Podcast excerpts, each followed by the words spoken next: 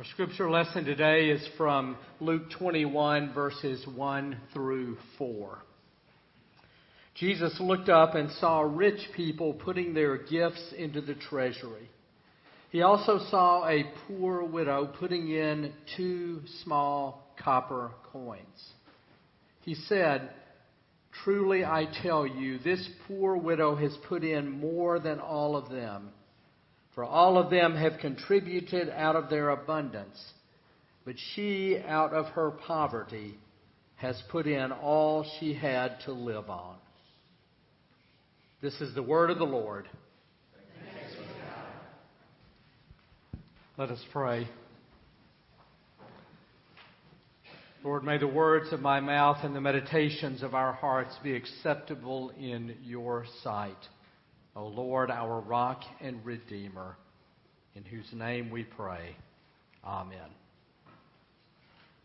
Today is Reformation Sunday, and this year we mark the 499th anniversary of the Protestant Reformation, dating from when Martin Luther nailed 95 theses to the door of the Wittenberg Cathedral. Next year, throughout the Reformed world, we will undoubtedly see recognition of our 500th anniversary. But in the absence of celebrating the big 500 this year, I would like to share with you something I read a few months ago that lies behind and undergirds all of the reasons that I am a grateful Reformed Christian, a grateful Presbyterian. The reading is an essay entitled Reformation in the latest book by Marilynne Robinson, a lay theologian and novelist at the University of Iowa. As I read the essay, I kept thinking to myself, gee, I've been a Presbyterian all my life, and I didn't know that. That was, in fact, the title I originally picked for this sermon, but it wouldn't fit on the church sign. so I reduced it to the more colloquial, who knew. Robinson opened my eyes to a belief about human nature, about the human creature that gives rise to characteristics of our tradition that have nurtured me in it. She expresses her belief in these words reverence for the sacred integrity of every pilgrim's progress through earthly life. Robinson maintains that such reverence is central to, but not original with, Protestantism. With the Renaissance humanism that predates Protestantism, with Christianity itself, or within the classical literature with which the Renaissance helped rediscover. She traces this reverence for individual pilgrimage all the way back to the Hebrew assertion that every human, create, every human being is created in the image of God. She quotes John Calvin, the reformer from whose lineage we Presbyterians come who praised the manifold agility of the soul, which enables it to take a survey of heaven and of earth, to join the past and the present, to retain the memory of things heard long ago, and to conceive of whatever it chooses by help of the imagination.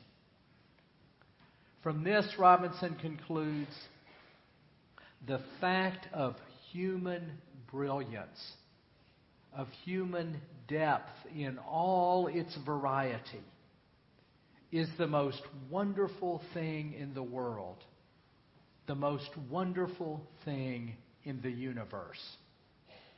It is evident, she quotes Calvin, that the Lord abundantly manifests his wisdom to every individual on earth. Now, I want to take Robinson's essay with its deep respect for individual pilgrimage, for the image of God within us, and apply it to three matters before us today, each of which receives mention in her essay. The first of these is the need and opportunity for every human being to read. For every human being to read or hear the Scriptures. Because the, the reformers believed in the sacred integrity of every pilgrim's progress, they believed that every human being had the right to have access to the Scriptures. But in their day, much less so than in ours, not every human being could read. Therefore, the early reformers and their predecessors devoted themselves to removing the barriers between the learned and the unlearned by making Christianity fully accessible through stories, through images, through reading to people in the common languages in which they spoke and lived their lives. From Wycliffe to Tyndale to Luther to Calvin, not only did they translate the Bible from its original Greek and Hebrew into English and French and German, but they heard the beauty of the common speech translated and translated the Old and New Testaments into that beauty with which people spoke. Now, it is hard for us to imagine that the King James Version of the Bible was Tyndale's effort to translate the Bible into the common language of its day. Because that version is so hard for us in its uncommonality to us. But it, in fact, was written in the language of its day sitting with a learned, aristocratic man at dinner, Tyndale once reportedly defended his work of translating the Bible in, for the common people by saying to this man who challenged him, If God spares my life over many years, I will cause a boy that drives the plow to know more of Scripture than you do. This was at dinner. I guess he then said, Pass the hors d'oeuvres. the reformers genuinely devoted their lives to honoring the generality of people by giving them, first of all, the Scriptures.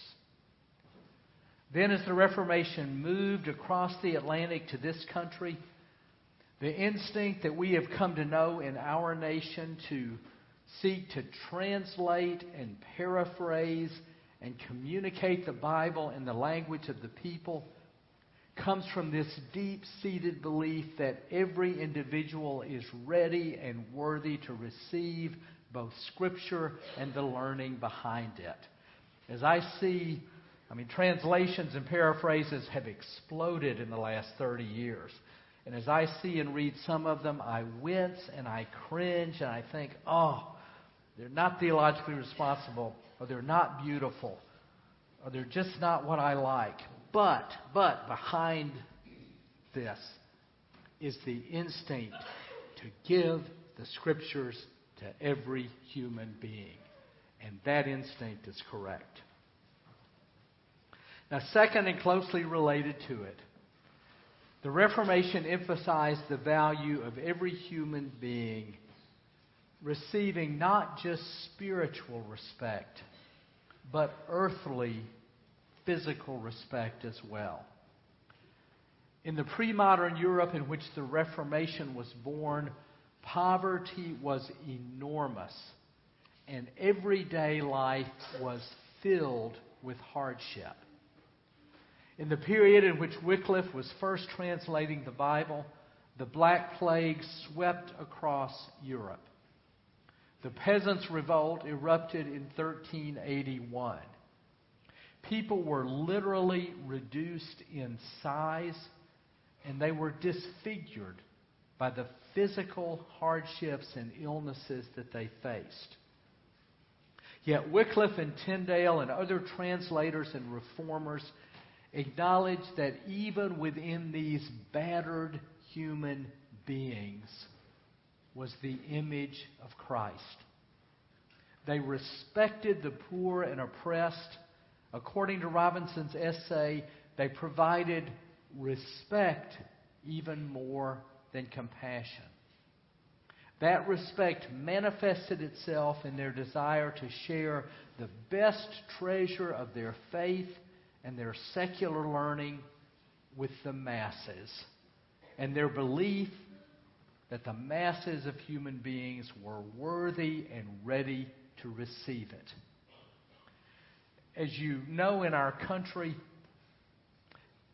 there are literally dozen, hundreds of small colleges.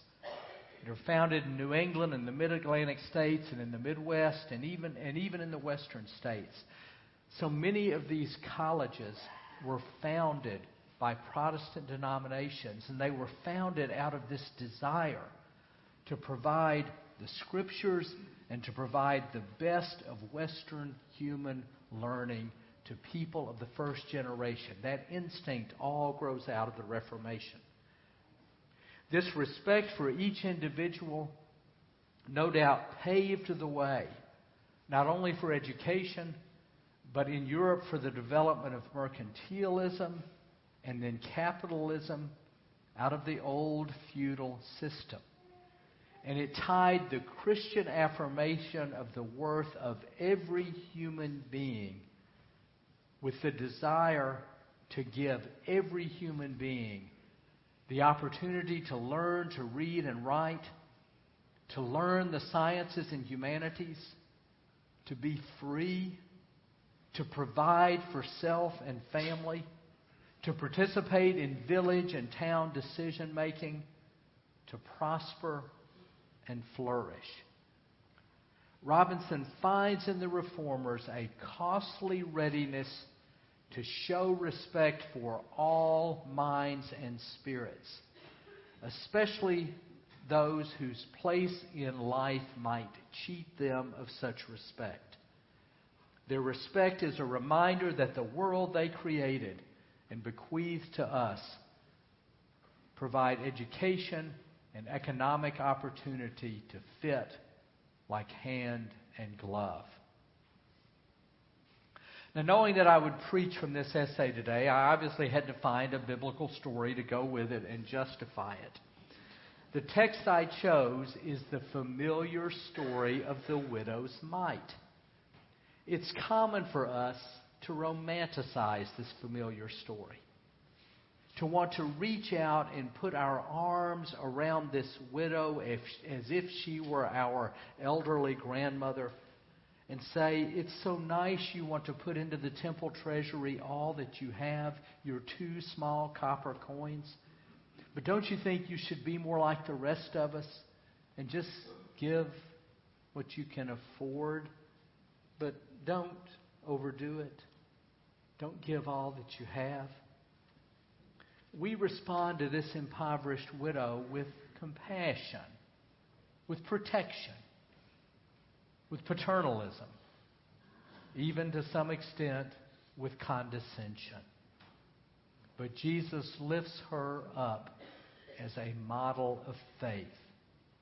He responds with respect. Now, finally, Robinson has some wisdom for those of us who live on this side of this historical arc of literacy. As I indicated in a recent sermon, it is estimated now that about 85% of the world's population has the ability to read and write.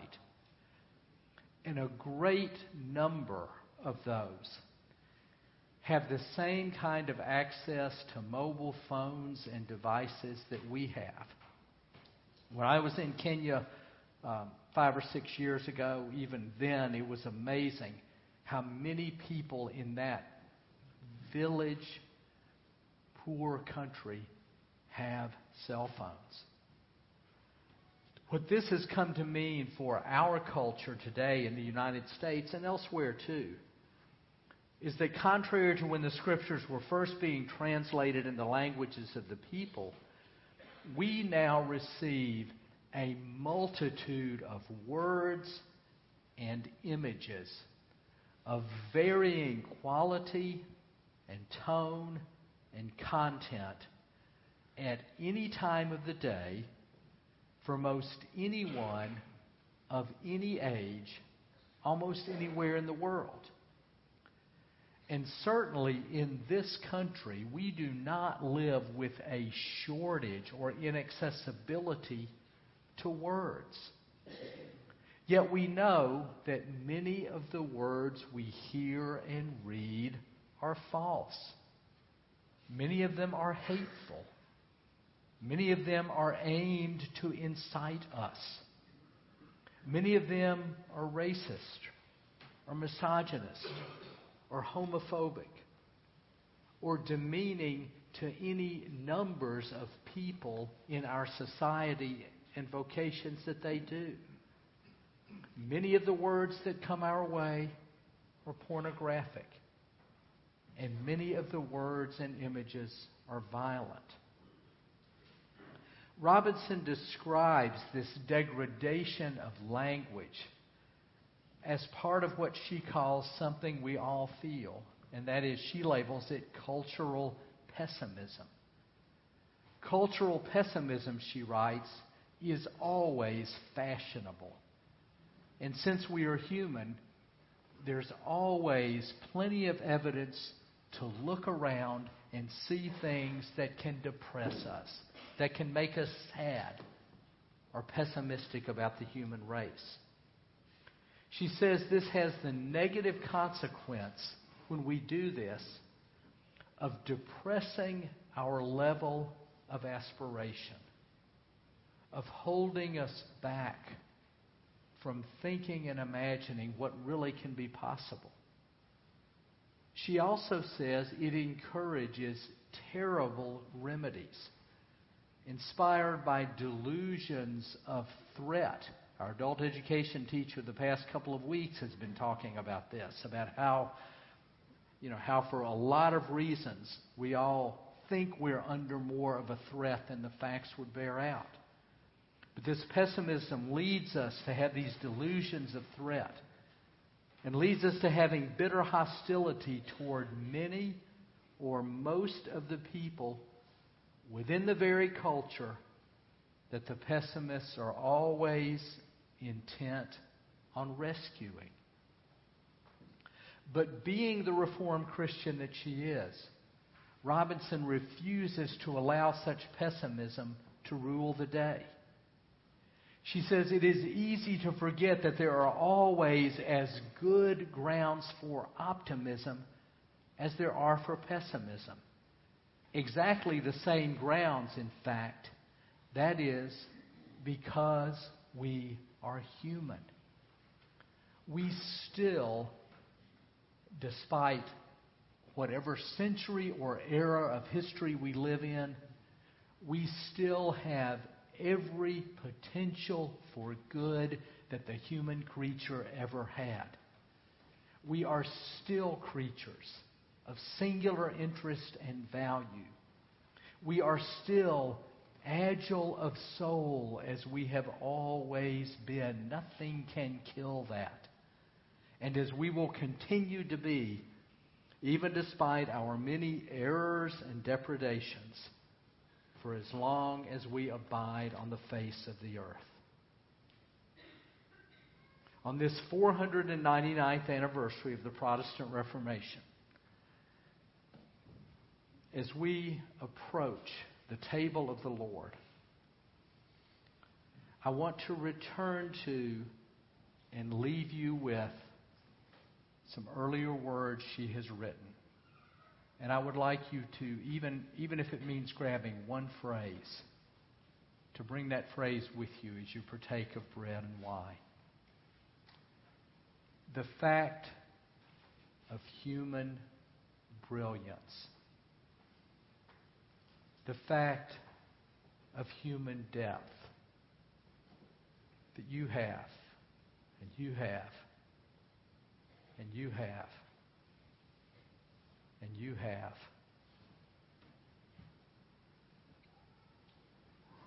Is the most wonderful thing in the world.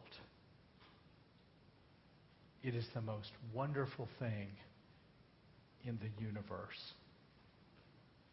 We were given it at creation. We were created with it. Part of being in the image of God. It is what Christ redeems us to be. And it is what we can live out of in Christ, even when the times don't seem very good. Amen.